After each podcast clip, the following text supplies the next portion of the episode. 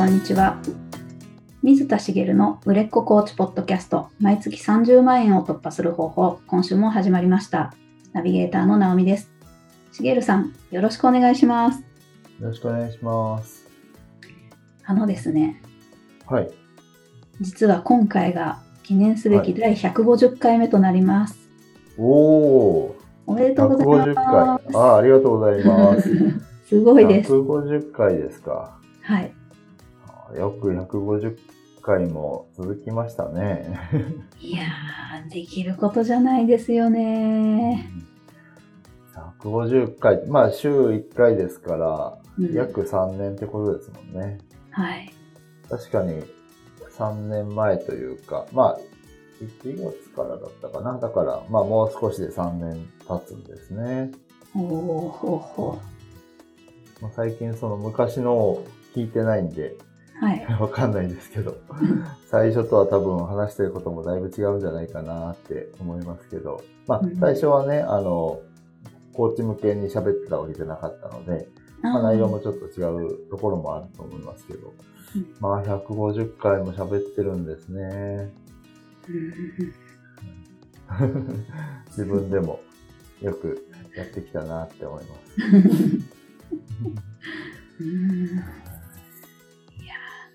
なんか、ポッドキャストもやっぱり本当に短期間でなくなってしまう番組がほとんどだそうですね。多いんだそうですね。そうですか。うんうん結構ね、まあ続けるのって難しいですよね。うんやっぱり一番は、やっぱこうやって、あの、以前は山口さんとやらせてもらってて、今直美さんとやらせてもらってますけど、こういうふうにこう、人とやってる番組だっていうのが一番大きいかなと思うんですよね。うんやっぱ一人だったら絶対続いてないというか、一年も続いてない自信があって、うんいやでもこうやってこう、あ、やらなきゃいけないんだなって。あの、やってること自体はすごい好きで、うんうん、こうやって、あの、話したりすること、伝えること、その表現は正直自分では伝えない、伝わないところが多いなと思うんですけど、ただこう、表現の拙なさではない、その相手に伝えやすく話すみたいなところは実は得意だと思っていて、うん。うん。その話すこと自体も好きなので、やってると楽しいことなんですけど、それもこんなには普通続かないんです、自分の中では。うん。もうやっぱり一緒にやってもらってるからこそこうついてきたなっていうのがあるので、うん。本当にあの感謝してます。いやー、すごいです。本当に。また、より一層いい番組になるよう。はい。はい。はい、頑張っていきたいと思います。はい。ありがとうございまありす。がとうございます。で、150回記念っていう内容じゃないんですけど、ここもなんか継続なので、まあ、いつも通りお伝えしたいことをね、お伝えしていこうかなと思うんですけど、あの、つい遠慮してしまうことってないですか？うわありますよ。はい。あの、私も結構あって、まあ、この後、あの、例でもご紹介するんですけど、例えば何か、こう、セミナーを開いたりした時とか、あの、他の人にこう、知り合いの方にお声掛けしたりすることもあるんですけど、まあそういった方に声掛けするときに、この人に久しぶりに連絡するのに、いきなりこう、久しぶりの連絡がセミナーのお誘いって嫌がられたりしないかな、みたいなことを思ったりとか、なんかこう、この人にこういうこと聞こうかなと思ってたけど、ちょっと聞きづらいから聞けないなとか、この人になんか、あの、アプローチしたいんだけど、うーん、ちょっとやめとこうかな、みたいな。そういうことって結構あるなと思ってて、あの、それってもったいないなと自分でも思うことがあるんですよね。はい。で結構その昔はすごく、あの、自分はその遠慮してしまうことが多くて、うんそれでもったいないことをしてきたんですけど、今はだいぶそれがなくなってきてはいて、はいあ。の、割とこう、ずうずうしくなれてるというか、うんうん遠慮せずにできるようになってきたなっていうふうに感じてるんですよね。うんで、それでちょっと思い出したのが、またあの、婚活の話で恐縮なんですけど、はい。あの以前その婚活のイベントに行った時に、ずいぶんもう5年以上前ですよね、もう。あの、だいぶ前なんですけど、その婚活のイベントは面白かったのが、ボルダリングをやるっていう婚活だったんですね。えー、何それ。はい。まあ、あの、婚活もね、多様化してた時代で、まあ今もっといろんなのがあると思うんですけど、オンラインとかもあるでしょうし、私の時代もその結構いろんなのがもうあって、ボルダリングをやるんですけど、ボルダリングジムで、あのまず、こう、1対1で、振り、あの、話す時間があって、その後は、こう、なんかチームに分かれて、ボルダリングをやるんですけど、その、なんだろう。男女がそれぞれいろんな人と接点持てるように、こう、スタッフさんがこう、組み替え組み替えやってもらうみたいな感じなんですよね。うん、で、えっ、ー、と、その後最後にこう、フリータイムがあって、お話ししたい方と、まあ3人分ぐらい時間取ってもらって、お話できるみたいなイベントだったんですよ。はい。で、えっと、まあ、婚活のこのフリータイムあるあるなんですけど、はい。フリータイムが始まったら、すぐ動く人と、なんかこう様子見しちゃう人がいるんですよ。ああ、そりゃそうですよね。で、大抵男性からフリータイムって動くんですよね、やっぱり。はい。女性はなんかこうちょっと待ってるというか、うんうん、まあ積極的な女性だったらこう自分が話したい人のところに行くのかもしれないですけど、うん、割とやっぱり男性が動いて話したい人と話すみたいなのが多いかなと思うんですけど、うん、その私はその時は、まあ一度一対一で全員と話をしてて、その後ボルダリングをやっていて、で、そこで、えっ、ー、と、フリータイムなので、あ、この人ともう一回話したいなっていう人がもう決まってたんですよね。はい。だから、あの、じゃあフリータイムです、どうぞって言われた瞬間にバーッとこう、その人のところにすぐ動いて、話をしたんですけど、お同じように動いた人がやっぱ数人いて、すぐ動いた人が数人いて、はい、それ以外の、まあ大多数の人は、やっぱり様子見をしちゃってる感じがあったんですよ。うんうん。で、その後どうなって、その様子見、一瞬のその様子見の後、どんな動きをしてたかは、あの、もうその、あの、話そうと思ってた方と話をしてるので、見てないんですけど、いろいろこう、余った人同士で話したりとか、なんか、あ、話しましょうかみたいな近くにいた人に声かけたりみたいなことをしてる人もいるんじゃないかなと思うんですよね。うん、そうですね。はい。なんか、もったいないんですよね。うん。多分婚活わざわざしてるんだから、自分がいいなと思う人って絶対いるはずなんですよ。はい。なのに、その人とフリータイムで話せず終わってる人とかもいそうだし、あ結構、なんか様子見してると、なんか行きたいな、話したいなと思ってる人って他の人に取られちゃうってあるじゃないですか。うん、はい。だから、あの、うまくいかないっていうケース結構あると思うんですけど、で、その時も結局最終的にこううまくいってる人って最初に動いた人だった気がするんですよね。うんうんうん。で、遠慮してしまった人っていうのはまあ大体うまくいってないみたいな、うん、ことが多いなと思ったんです。で、昔は自分も遠慮してしまっていて動けなかったんですけど、まあ、徐々に徐々にそれが、まあ、なくなっていったというか、その婚活の話だけじゃないんですけど、ビジネスでもそうで、なんかこう、聞きたいことがあったら、ずうずうしく聞いてみたいとか、頼みたいことがあったら頼んでみるみたいな。例えば、あの、先日、直美さんにもずうずうしいお願いをしたところですよね。で、あの、快くやっていただいたんですけど、はい、あの、本当にありがたかったんですけど、なんかこう、この人にこうこんなこと頼んでいいのかなとか、うん、こんなことをこう聞いてもいいのかなみたいなのって、なんでそういう心理になるかっていうことなんですけど、はい。まあ日本人に多そうじゃないですか。うん。そう。あの、まあ外国人もあるのかもしれないんですけど、結構日本人っぽいなと感じるところがあって、一、はい、つは相手に迷惑じゃないかなみたいなことを考えるんですよね。そうですね。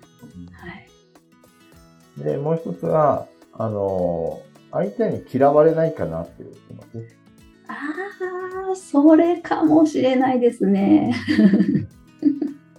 で、あるいはその両方。うん。迷惑かけちゃいけないとか、相手に嫌われないかなみたいなのとか、うんなんかこう、まあ、婚活の場合でもそのような心理が働くって不思議なんですけど、迷惑って、要は自分と話したくないかもしれないのにみたいな気持ちもあったりするわけですよね。うん。とか、いきなり動いてガツガツしてるやつだと思われたくないなみたいはいはい。な。よくよく考えると別にガツガツしてもいいと思うし、うんフリータイムなんだからスッと来て話してもらった方が、相手も話しやすいし、うん気持ちいいと思うんですよ。うん。話したい人がたまたま横にいるのに、いろんな人が動いた後で、あ、せっかくだから話しますかって言われたらなんか、相手も気分良くないじゃないですか。うん。え、なんか、隣にいたから話したいのみたいな。はい。とかっていうね、その、本当はそうじゃないけど、なぜか相手に迷惑じゃないのかなとか、相手に嫌がられないかな、嫌われないかな、みたいな気持ちになったりするんですよ。うん。で、今本当にはそうじゃないのにって言ったんですけど、えっ、と、嫌われることもあるし、迷惑なことも実際あると思うんです。ああ。はい。でもそれって仕方ないんですよ。おお。私も経験が、まあ、皆さんあると思うんですけど、久しぶりに来た連絡が、まあ、なんかのお誘いだったりして、うん。いや、この人とそんな関係じゃなかったよなーって、そんなに関係でもないのにお誘い来たな、みたいなのもあるんですよね。うん。でもその場合って、あの、まあ、断って終わりじゃないですか。うん。はい。で、まあ、なんか、あすいません、ちょっと忙しいんで、みたいなのでも全然いいわけなんですけど、はい。あの、嫌だったら断ればいいし、断れるようにしておけばいいんですよね。ああ、あ、そうかそうか。はい。あの、お誘いの場合の話を今知ってますけど、うん。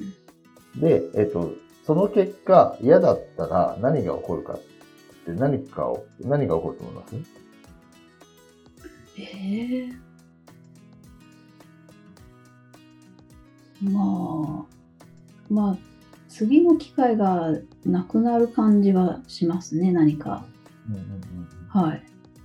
で、大抵の場合は次の機会がないのはなぜかっていうと、はい。そういうふうにこ、まあ普通になんか理由つけられて久しぶりに連絡した人に断られたら、うん。次の機会がないのは自分が次オファーしないから、誘わないからじゃないですじゃないですか。そう、そうです。うん。で、えっと、まあ、その理由は大体こう、いや、あの別に受けたくないんでっていう人も中にはいるかもしれないんですけど、うん、あ、ちょっとその日予定があるんでとかっていう、要はまあ、体裁を整えてちゃんと断ってくれるので、うんうん。あのーなんだろうな。それで終わりなんですよね。うーん。で、次の機会がなくなるかもしれないし、あの、それでも、もう一回ぐらい声かけてもいいと思うんですよ。そうですね。はい。で、そしたら本当にたまたま、その、嫌なわけじゃなくて、うん。あの、例えばセミナーのお誘いをして、あうん、ちょっといいですって言われたけど、次誘ったら来てくれたと。うんうん。その来てくれた理由というか、前回断って今回来てくれた理由が、前回は本当に予定があったとか、うんうんあるいは前回のテーマは興味なかったけど、今回のテーマは聞きたかったとか。うん。あ要は、その、あなたのことは別に嫌じゃないけど、内容に興味がなかったってことはある、ありますよね。あ、確かに。はい。っていうふうに、あの、別に機会もそんなに減らないんです、実は。あ、そっか。はい。うん。で、本当に嫌だって思われたら何が起こるかって、何にも起こんないんですよ。結論。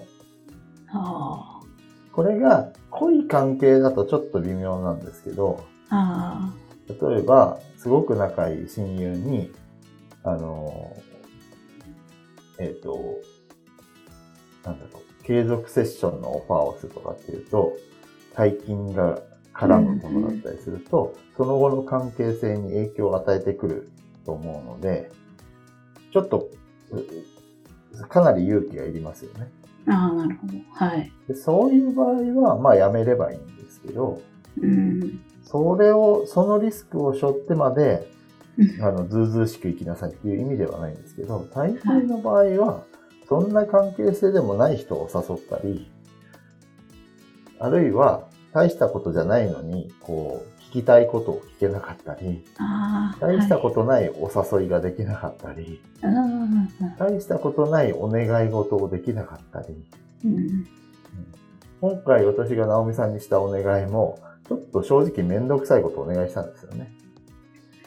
で、めんどくさいことをお願いしたけど、まあ、あの、ずうずうしいけど、これぐらいだったらやってもらえるかなと思ってお願いをしたし、うん。あの、ぜひお願いしたかったことだったのでお願いをしたんですよね。うん。で、あの、内心どう思ったか知らないですけど、本当に全く、あの、嫌がる素振りもなく、そのまま即答で、あの、おあの、心くやっていただけたんですけど、もし、やっぱり、え、でも、直美さん忙しいし迷惑だろうなとか、なんかこんなお願いしちゃってどうなのかなって言って、それをお願いしなかったら、できないことだったわけですよね。まあはい別の手段でなんかこう、やろうと思えばできたことかもしれないけど、やっぱり結構難しいことだったので、うん。あの、やっぱりや聞いてよかったなと思うし、なんていうのかな。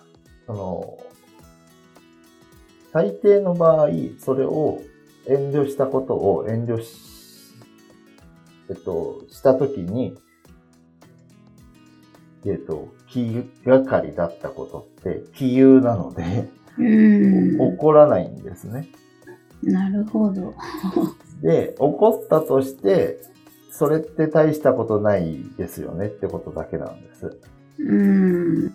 でもしそれが大したことじゃないことなんだったら、大したことじゃないじゃない。大したことなんだったら、ええそれはやらなきゃいい。さっき言った親友との関係性が壊れちゃうと思うんだったら、それはやめればいいんです。でも、うんよくよく考えてくださいと。漠然と遠慮してることって大抵そんなことですよ。そうなんでもないことなんですよってことなので、あの、ずうずうしくいきましょうということなんです。うーん。なんか大事だと思います。なるほど。はい。あの、本当に思います。あの、私も最近、その、前回お話ししましたけど、まあ、あの、ひ久しぶりに、えーの、お知り合いからお茶会に誘われて行ってきてみたいなのが、ここのところいくつかあるんですけど、そういうのって、あの、別に、あの、あの、なんだろう。久しぶりに連絡くれるけど、普通に連絡くれてるんですよね。うん。お茶会行きませんか？みたいな。はいはい。お茶会だけじゃないですけど。うん。別にいいじゃないですか。うんっていうことがほとんどなんですよ。客観的に見ると、大抵のことは、全然、あの、気にしなくてよくて、はい。あの、全然大丈夫なことなので、うんそれを、その、少なくとも、なん遠慮しちゃってることがあるんだったら、何を遠慮してるのかっていうのを、自分で、あの、具体的に考えてくださいってことなんですよ。うん。うん。そうすると、遠慮してるのが、ただ単に自分が、なんかこう、ちょっと嫌いたくないなみたいな、こう、人の当たり前の心理で漠然と考えてたけど、よくよく考えたら、これ聞いて嫌われること絶対ないよなってことだったら、遠慮せず聞けたりするんですよね。うん。この相手にこれを聞いたり、これを頼んだり、これをお誘いして、なんか起こるかないや、別に、断られたり、なんかあるかもしれないけど、関係性変わんないし、なでも、言わなかったら、それはないことになっちゃうから、うん。なんか、言うことのデメリットって何にもないな、みたいな、うん。ふうに思うことって山ほどあるはずなんですよ。うん。で、結局それをこう続けていくと、続けていくっていうのは、ちょっとまあずうずうしくなりましょうってことですけど、ずうずうしいことをしていくと、うまくいくことが増えていくんですよね。ずうしくなければできなかったことが、ずうしくやったおかげで、うん。まあ、まあちょっとな、言い過ぎ感はあるものの、うんずうずうしくなったおかげで、私は結婚ができて子供ができましたっていうと、じゃ、まあ言い過ぎでもないんだよな。結果、それが積み重なってるので、うん あの、多分、そんなことはないと思う。言い過ぎでもないと思うんですよね。うんで仕事もそうなんですけど、まあ、うんずうずうしくなければ、あの、例えば会社を辞めるって言いづらいな、みたいな。あはい。企業もできてないだろうな、みたいなのもあるし、うん会社を辞めるって言いづらいけど、でも、自分がやりたいこととの天秤にかけたときに、言いづらいっていう理由で会社に居続けるのって、そんな人生ないですよね。確かに。はい。まあ、ずうずうしく。だって辞めるっていうか、職業選択の自由は、就職した後もあるわけなので、うんうんあの、権利は持ってるわけです、もともと。で、ちゃんと、あの、いつまでにみたいのは法律でも決まってるし、うんあの、それよりもまあ厳しい社内規定があったりするかもしれないけど、社内規定でもちゃんと、あの、これ、あの、辞めるいついつより前、例えばまあ、法律だと2週間って言われてますけど、うん1ヶ月前、2ヶ月前みたいなのが会社であったりすると思うんですけど、まあ、それとあとは仕事の引き継ぎとかを考えてみたいなのが、ちゃんと、あの、その道も会社が整えてくれてるはずなんですよね。うん権利として。はい。だけど言いづらい。うん言いづらくてずるずる。それだけのために辞められない人なんてのも中にはいるかもしれないんですけど、うんそういうのも全部こうずうしくなっていくと、あの、自分が動きたい方、望む方に動いていく。うんうんっていうことが起こってくるんで、あの、ぜひその、ずうずうしくなってくださいね。へえなるほど。です。で、えっと、もう一つお伝えしたいのは、おネガティブなことは起こりにくいですよって話をしたんですけど、はい。いやー、こういうこと言ったら迷惑じゃないかなとか、あの、嫌われないかなみたいな風に思ってたことを伝えたところ、相手が喜ぶこともいっぱいあるんです。え？ーどういうことですか？いや、否定をしてたけど、自分の中で、否定的なことばっかり考えてたけど、いや、あありがとう、それ、言いたかったんだとか、ああ。ないですかね。あ、それ、あ受けてみたいとか、ああ。あと、あの、あ、なんかこう、いろいろ、こう、質問をしたくて、その人にいろいろ聞いたら、なんかこう、やっぱり質問をされる、こう、頼られてる感じがして嬉しいとか、うん。で、当たり前の人の感情としてあるじゃないですか。ああ、はい。ってこともいっぱいあるんですよね。うーん。で自分が望んでいることと相手が望んでいることが合致することなのに、勝手に自分がネガティブなことを考えてやらないっていうことも多々あって、あの、前回の話で事前準備しましょうっていう話をしたと思うんですけど、はい。事前準備の中で、その、じゃあこういうことをその人に聞いてみようかなとか、うんこういうアプローチをしようかなって考えて、そこまで事前準備したのに、遠慮しちゃって、できない。結果その人との関係性が、こう、望む関係性に、こう、なっていかない。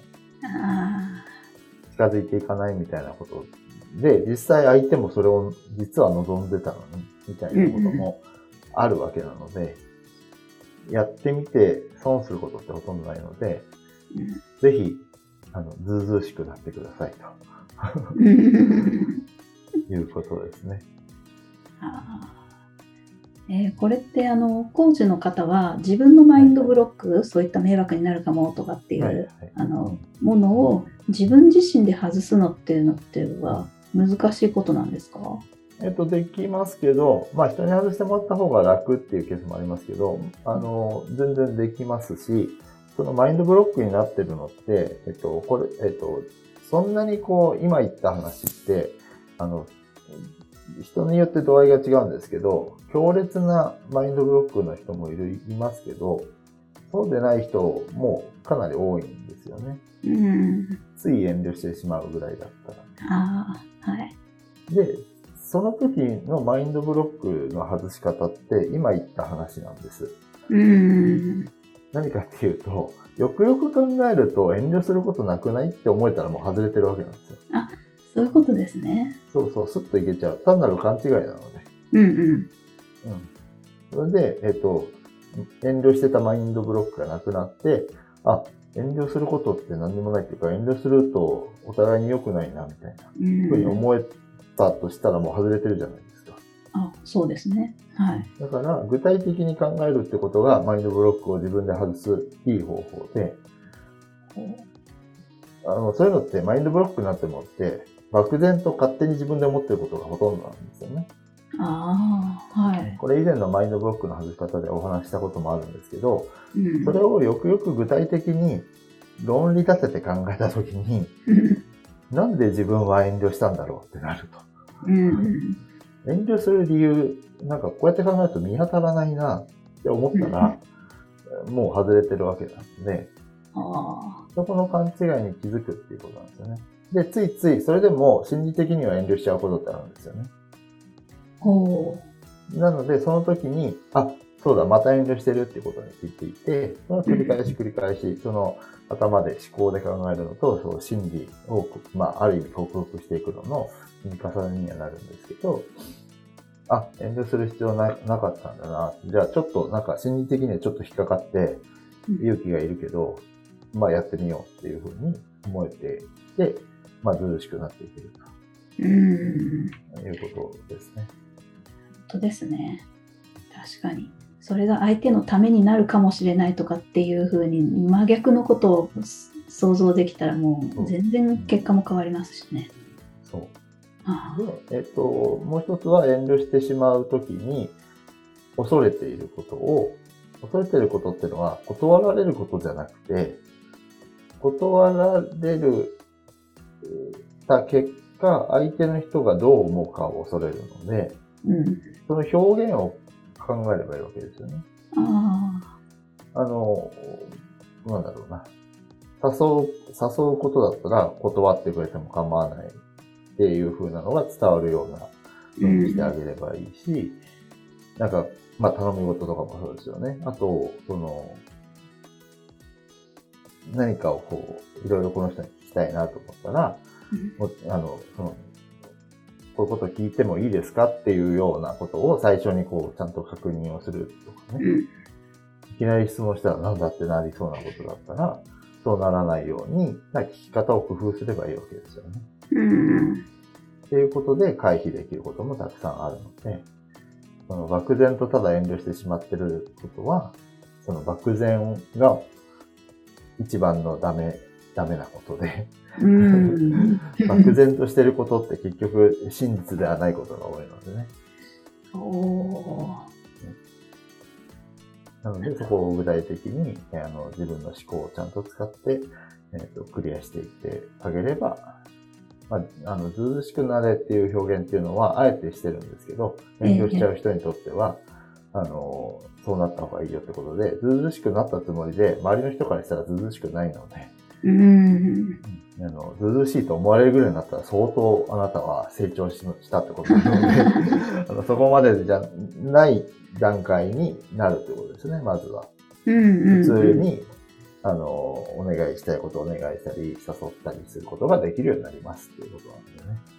なるほで、クライアントさんでもそういう方がいらっしゃるので、あの、その時には、あの、そういうのをうまくこう、今言ったみたいに、こう、外してあげるセッションをやってあげるといいですよね。ど。うん。どうして、こう、オファーできなかったんですか？いや、なんか悪い気がしちゃってるとか、嫌われたくなくてみたいなのが、こう、を引っ張り出してあげて、うんでうん。なんでそう思ったんですか？って解きほぐしていくと、あそんなことないですねってなる。っていうことができるので、あの、クライアントさんにいた場合も、そこをこう、ちゃんと、あの、この人遠慮しちゃう人だから、ちょっと、まだ難しいなで終わるんじゃなくて、ずうずうしくしてあげてください。ねなるほど。あ、わかりました。ぜひぜひ。で、ご感想等もお待ちしております。ありがとうございます。ありがとうございます。最後にお知らせです。売れっ子コーチポッドキャスト毎月30万円を突破する方法では皆様からのご質問を募集しております。コーチとして独立したい、もっとクライアントさんを集めたい、そんなお悩みなどありましたら、しげるさんにお答えいただきますので、どしどしご質問ください。ポッドキャストの詳細ボタンを押しますと質問フォームが出てきますので、そちらからご質問やご感想をいただければと思います。それでは今週はここまでとなります。また来週お会いしましょう。しげるさん、ありがとうございました。ありがとうございました。